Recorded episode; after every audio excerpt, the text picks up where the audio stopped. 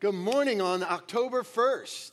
Hey, I am so excited because today we kick off a new series for the month of October.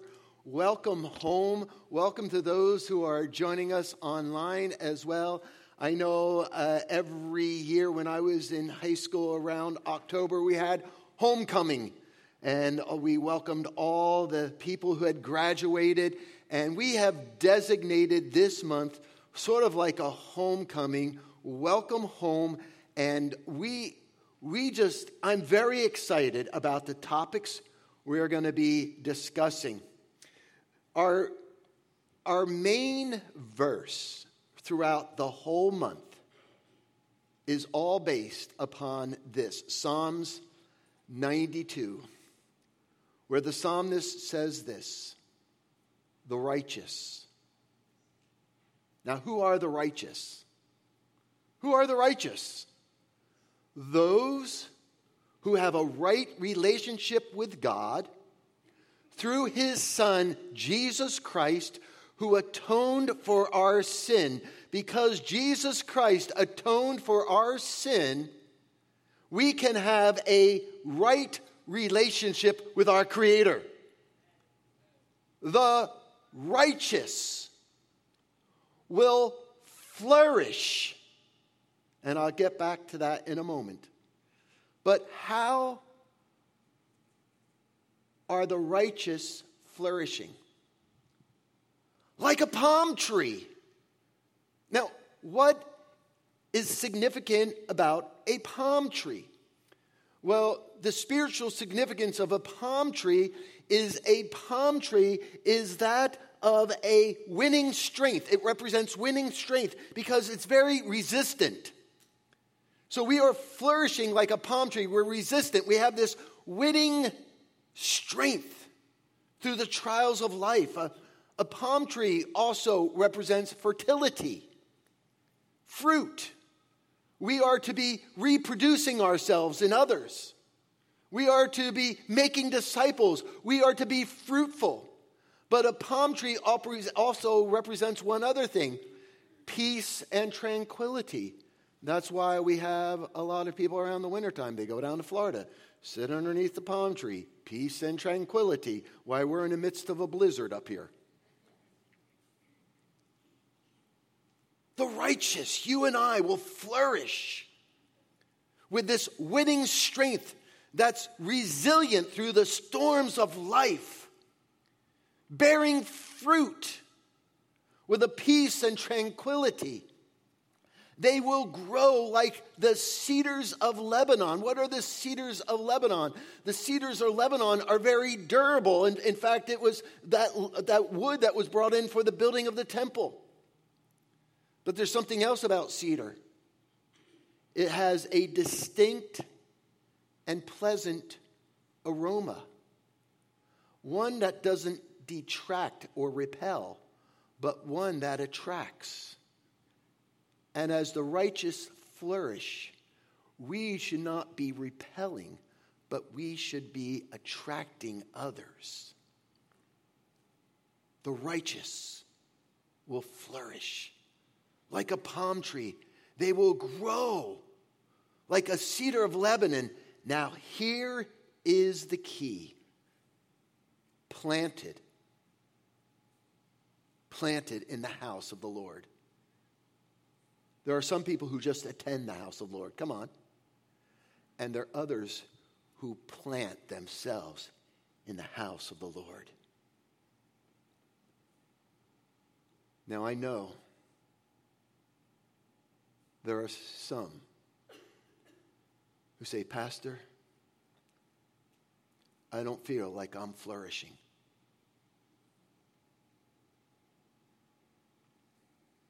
In fact, I'm languishing.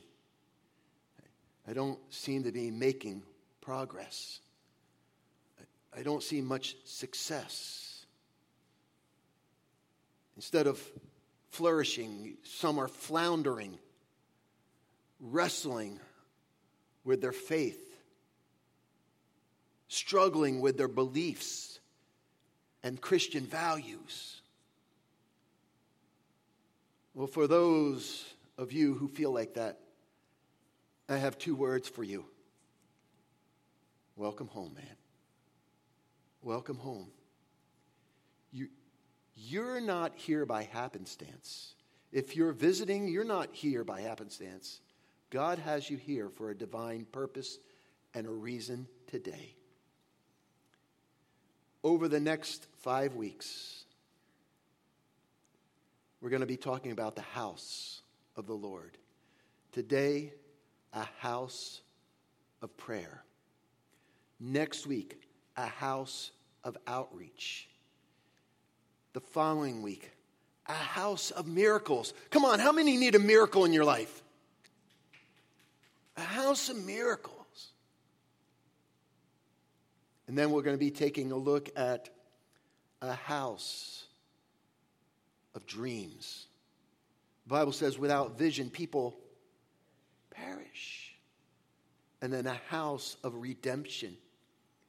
And all of this whole series was designed to lead up to our spiritual emphasis week in the first week of November, when Greg and Robin Hubbard will be with us. And I'm so excited to have them back with us. In fact, we just got done talking about with room, living life with room. I trust that you will get your electronic devices, your calendars, your whatever, wherever you keep your appointments, and put down November, Friday the 3rd, to be in the house of the Lord with Greg and Robin Hubbard. And then on Saturday, November 4th, the ladies are having a banquet with Robin. And then on the 5th, Sunday morning and Sunday night, man, get to the house of the Lord and let's see what God's got for us through that spiritual emphasis week. Well, the setting, the context today of a house of prayer, it's the last week of Jesus here on earth, the week before his crucifixion. Remember on that Sunday, he rode into Jerusalem with cheers and people shouting, "Hosanna to the Son of David! Save us! Save us!" Waving the palm branches, representing winning strength, victory. It says in Mark 11:11, he entered Jerusalem. And all that fanfare, and went to the temple.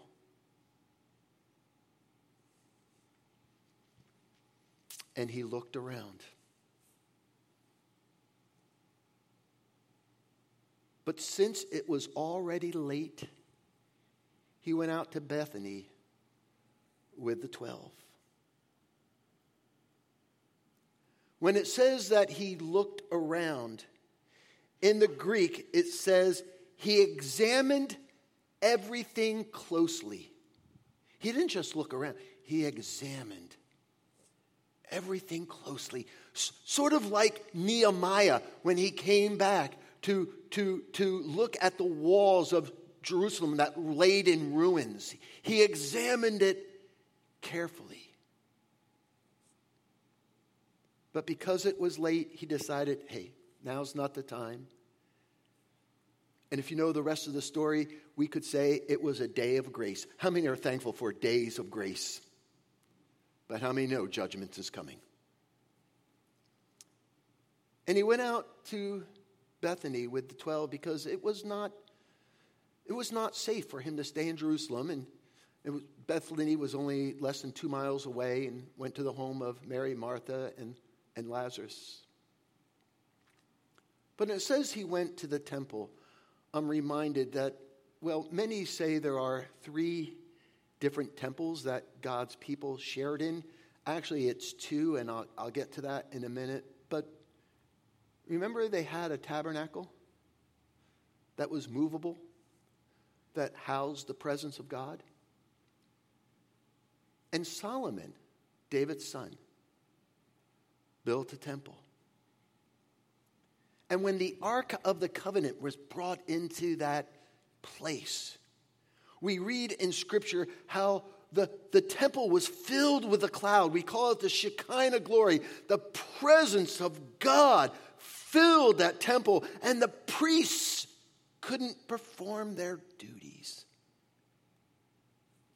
in awe.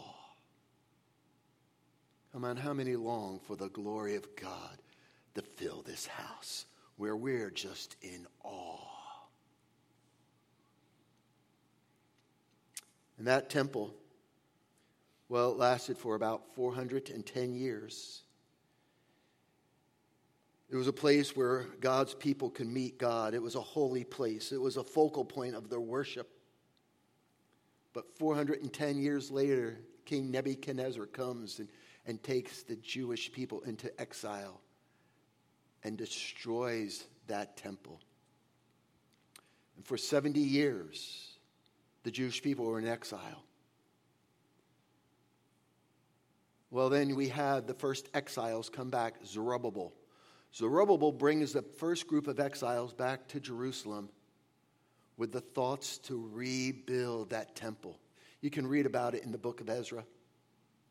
And they started to lay the foundation. 2 years it took to lay the foundation. And some people rejoiced and shouted. But it says older priests and elders who remember the glory days of Solomon's temple, they cried because they were reminded of the destruction of that beautiful place that God dwelt. Which reminds us in worship, man, worship is diverse. There would be people shouting and rejoicing, and there could be people weeping and crying. And then because of opposition, there was no construction for 17 years. And God spoke through the prophet Haggai, and Ezra comes down with a second group of people, and they start to build the temple that was referred to as Zerubbabel's temple. But it wasn't like anything the splendor of Solomon's temple. And after 450 years, how many know after 450 years, things need improvement? It needs to be refurbished. And this temple was not destroyed, but Herod, who considered himself with some Jewish blood, wanted to please the Jewish people. And he refurbished, redid. Let me just say this. The refurbishing took 46 years. So it was more than just a little cleanup. It was just more than a little cosmetic. I mean, he went overboard with just to show his haughtiness. And it became this glorious splendor of a place for God's presence to dwell. Remember, Jesus made a prediction. You see that beautiful structure? I tell you, there's coming a day when stone is not going to stand upon stone. In AD 70, it was completely destroyed. Now, it's this temple, Herod's temple, that Jesus entered and looked around before going out to Bethany. The next day, let's drop down to verse 15 of Mark 11. The very next day, Jesus is on a mission. His mission is to the temple. On reaching Jerusalem, Jesus entered the temple area. Now, the temple area, I need to show you a model of the temple to show you the temple area. The temple area is where those arrows are pointed. It was the court of the Gentiles, the temple area or the courts of the Gentiles. It's where the Gentiles could come and worship. Now, width-wise, you have to think 2.5 times the width of the length of this building. This building is 100. So you have to think 2.5 times, 250 by 7.5 times. by 750. In fact, they say you could fit 75,000 people in that temple area, that temple courts. So that's the area where the Gentiles were able and allowed to come to worship. And it was a very special area. Marble flooring, walls. And Jesus just kind of like looked around the temple area, the courts of the Gentiles, and began driving out those who were buying and selling there. He overturned the tables of the money changers and the benches of those selling doves. And he would not allow anyone to carry merchandise through the temple courts, through that temple area. And as he taught them, he said, "Is it not written?" Or did he say, "Is it not written?" I don't know. Is it not written that my house will be called a house of prayer for all nations? But you have made it into a den of robbers. Whoa! You think he was a little upset? You think there was a little righteous indignation? You think he was a little irritated, aggravated, frustrated? It wasn't the first time. Remember Mark chapter 3, on the Sabbath, Jesus went into synagogue and there was a man with a withered hand, and the teachers and the scribes and the Pharisees were all there just wondering, are we going to catch Jesus trying to work on the Sabbath by healing this man's arms? And Jesus knew what they were thinking. He once again looked around in anger and deeply distressed at their stubborn hearts. Come on, guys. Really? Are you going to criticize me for healing someone's hand on the Sabbath? And remember when he first started his ministry and went into the temple? He went in with a whip to drive out the money changers. Have you ever wondered what the disciples were thinking? Well, there's a great psalm, Psalm 69:9, where it says, "Zeal for your house consumes me." Zeal for your house, passion for your house. It's all consuming. And because of the passion, the zeal that Jesus had for his Father's house, it was all consuming. And I ask today, and I wonder today, have we lost the passion for God's house? Does passion consume us? Do we wake up on a Sunday morning? Do we go to bed on a Saturday night with this fire and this zeal and this passion that tomorrow we get to go to God's house? Or is it just a box we check off? Is it just another compartment in our complex lives? Is it just another obligation and responsibility? Have we lost the zeal and the passion that consumes us? Where there could be many other invitations on a Sunday to do something, but there's this zeal and there's this passion that consumes us. As for me and my house, we will serve the Lord. We are going to be in God's house no matter what.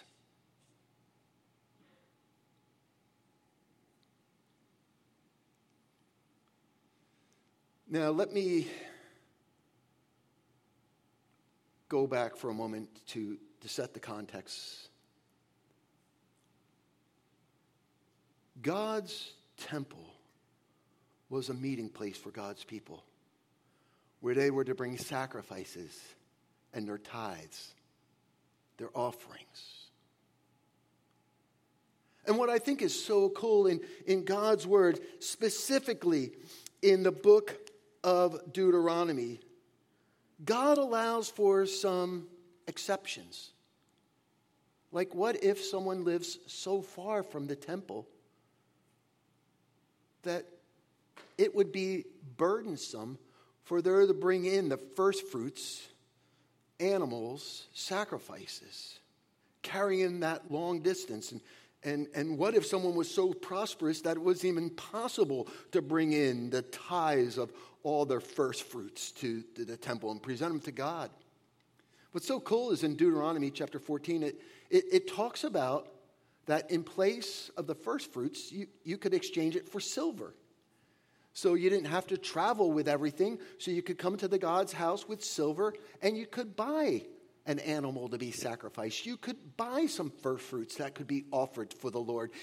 There was an allowance. This was an exception for people who lived a distance away. So in that temple court, there were places where you could buy animals, first fruits.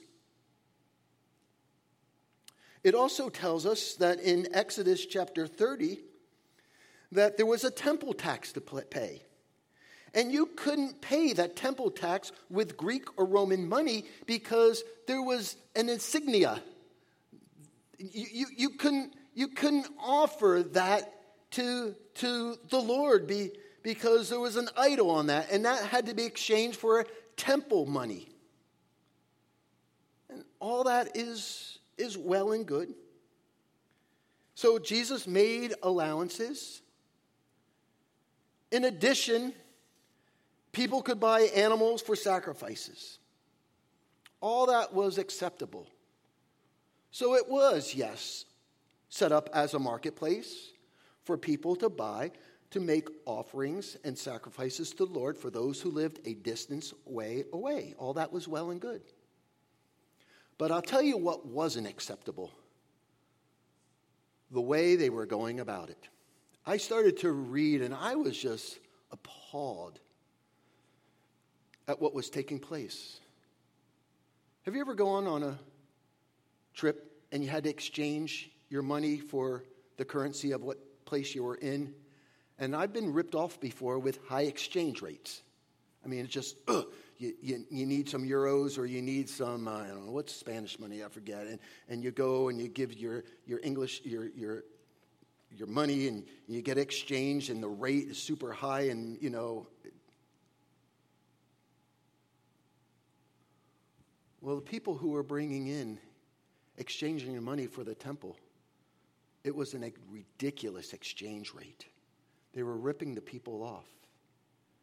But what got me the most is when I read from history that you could be in Jerusalem and buy a dove to be offered as a sacrifice. But when you got there, it had to be approved by the priest. And the priest would reject it because you didn't buy it from within. He was in cahoots with those selling the doves. Now, you could buy a dove for a day's wage. Inside the temple, it would be a month's wage. You got it? And a lot of times, the priests were in cahoots with those selling, because if the priests rejected, then they had to buy from their table, making them rich, and those selling the doves would give to the priests a little extra for not accepting that which was brought from the outside. You see what was taking place? And that was not acceptable. Jesus had no tolerance. This was wrong. His Father's house was to be a place of prayer, not about money. And he did these three things.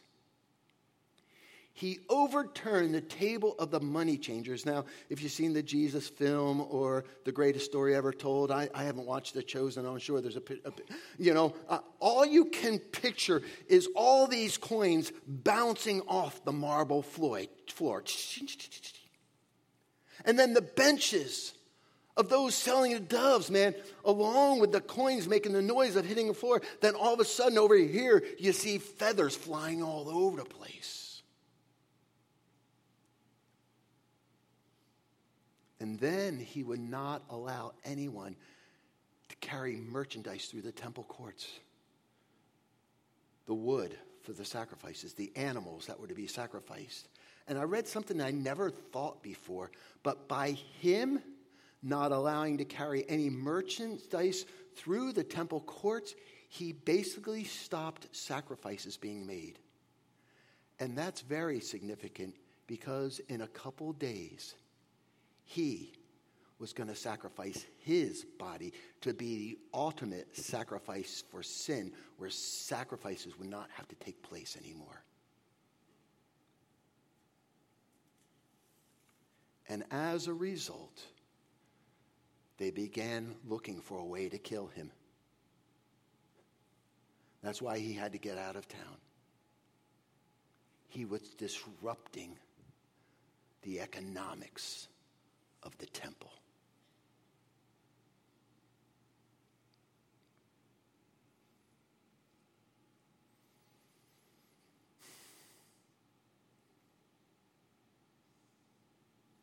Now, I read this, I read it, and I reread it. And then I finally got what it meant. As he taught them, he hasn't said a word up to this point that's recorded. As he taught them, how many know you don't have to speak words to teach somebody? His actions taught. His visual illustrations taught. As he taught them without saying a word. You got it? Sometimes you just lead by example, and you don't have to say a word. He said, "Is it not written that my house will be called a house of prayer for all nations?" And the answer is obvious. The answer is unsettling. Because how do you argue Scripture? Yes, Scripture says that my house should be a house of prayer for all nations. Listen, when you can back it up with Scripture, who can argue with you?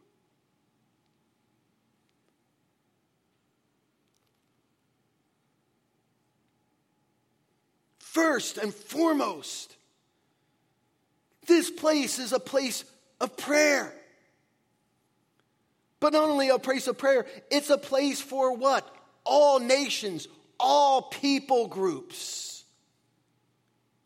And you have exploited. You have taken advantage. I'm a global God.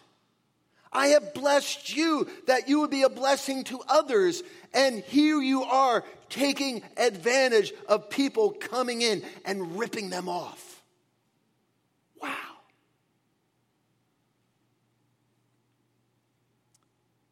He quotes from Isaiah 56:7. And then he quotes from Jeremiah 7:11, "But you have made it a den of robbers."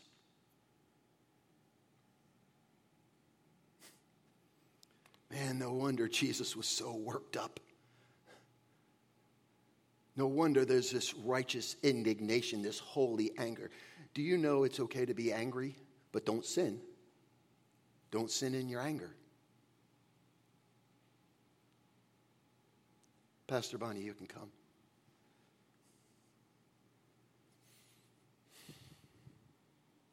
So this is what I thought of. As Jesus, on that Sunday night, went into that temple and closely looked around. If Jesus physically were to come in here and look around, would he see that we welcome all nations, all nationalities, all people groups?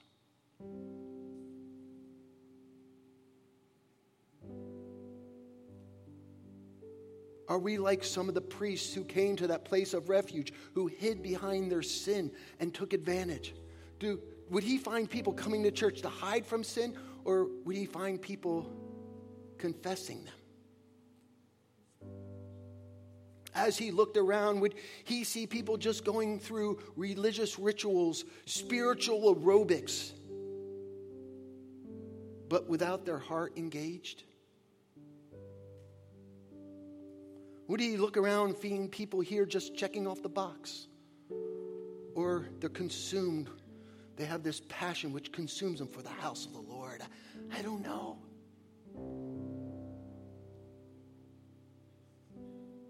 But then I took it one step further.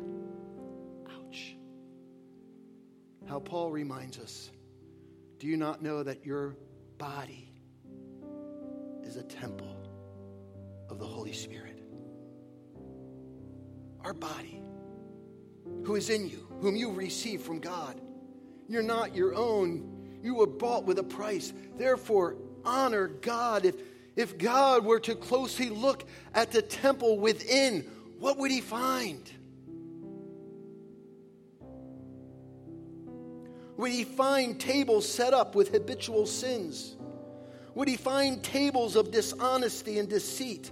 Would he find a table of critical attitudes, critical spirits? Would he find a table of self-centeredness? Would he find a table of bitterness, jealousy, and anger? Would he find a table with idols set up upon it? Would he find a table of unforgiveness and resentment? Would he find a table that's divisive and full of discord? If he came into our temple, what would he have to overturn?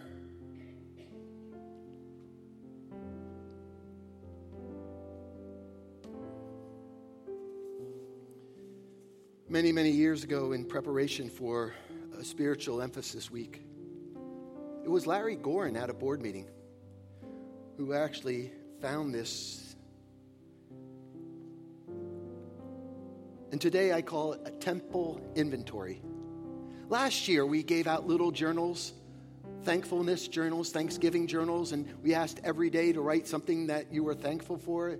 This year, I'm going to hand out temple inventory questions. And I'm telling you, man, they're not easy. Let me ask, if God's house is to be a house of prayer, how would you rate your prayer life on a scale from 1 to 10, 10 being the highest, 1 being the lowest? How would you rate your prayer life?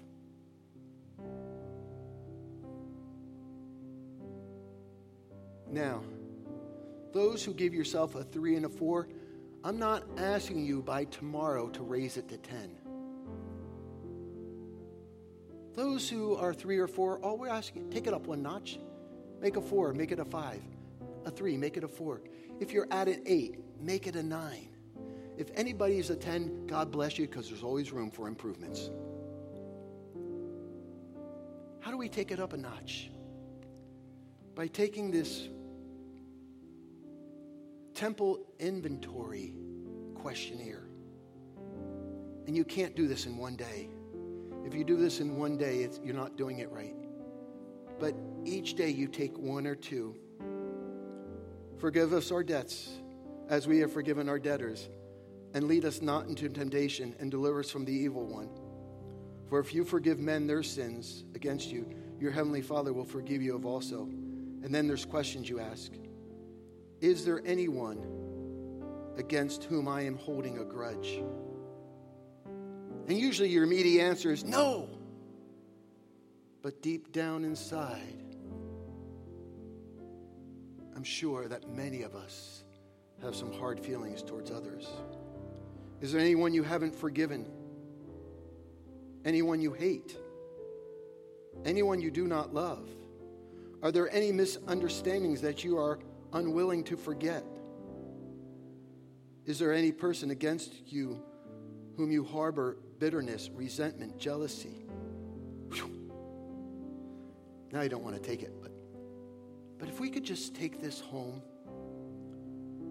and in preparation for our spiritual emphasis week, if we could just do a temple inventory of our own life, Take one or two each day and go through it. Because maybe there are some tables that the Lord needs to overthrow in all of our life that keeps us from flourishing like a palm tree or a cedar from Lebanon. Hey, if you've been joining us online, thank you, man. Thank you for watching today. And if you want one of these inventory lists, we can put it online. All you have to do is make a comment and we can get it to you. But on your way out, all of you, make sure the ushers are there and take one. And do temple inventory. Hey, welcome home. Would you bow your heads with me?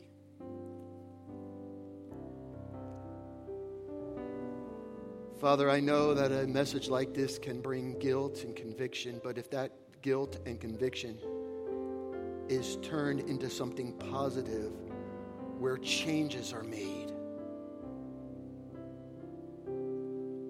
And God, I've always said that before a sermon is preached, it has to be preached to self first. And God, you know how this message has pierced my heart. That, Lord, honestly, I want nothing but you.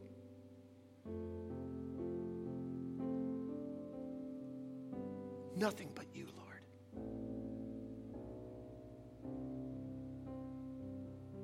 And, Lord, I pray over this month that there will be those who go from languishing and floundering to flourishing with the resistance of a palm tree and the durability of a cedar. I'm going to ask our associate pastor, Pastor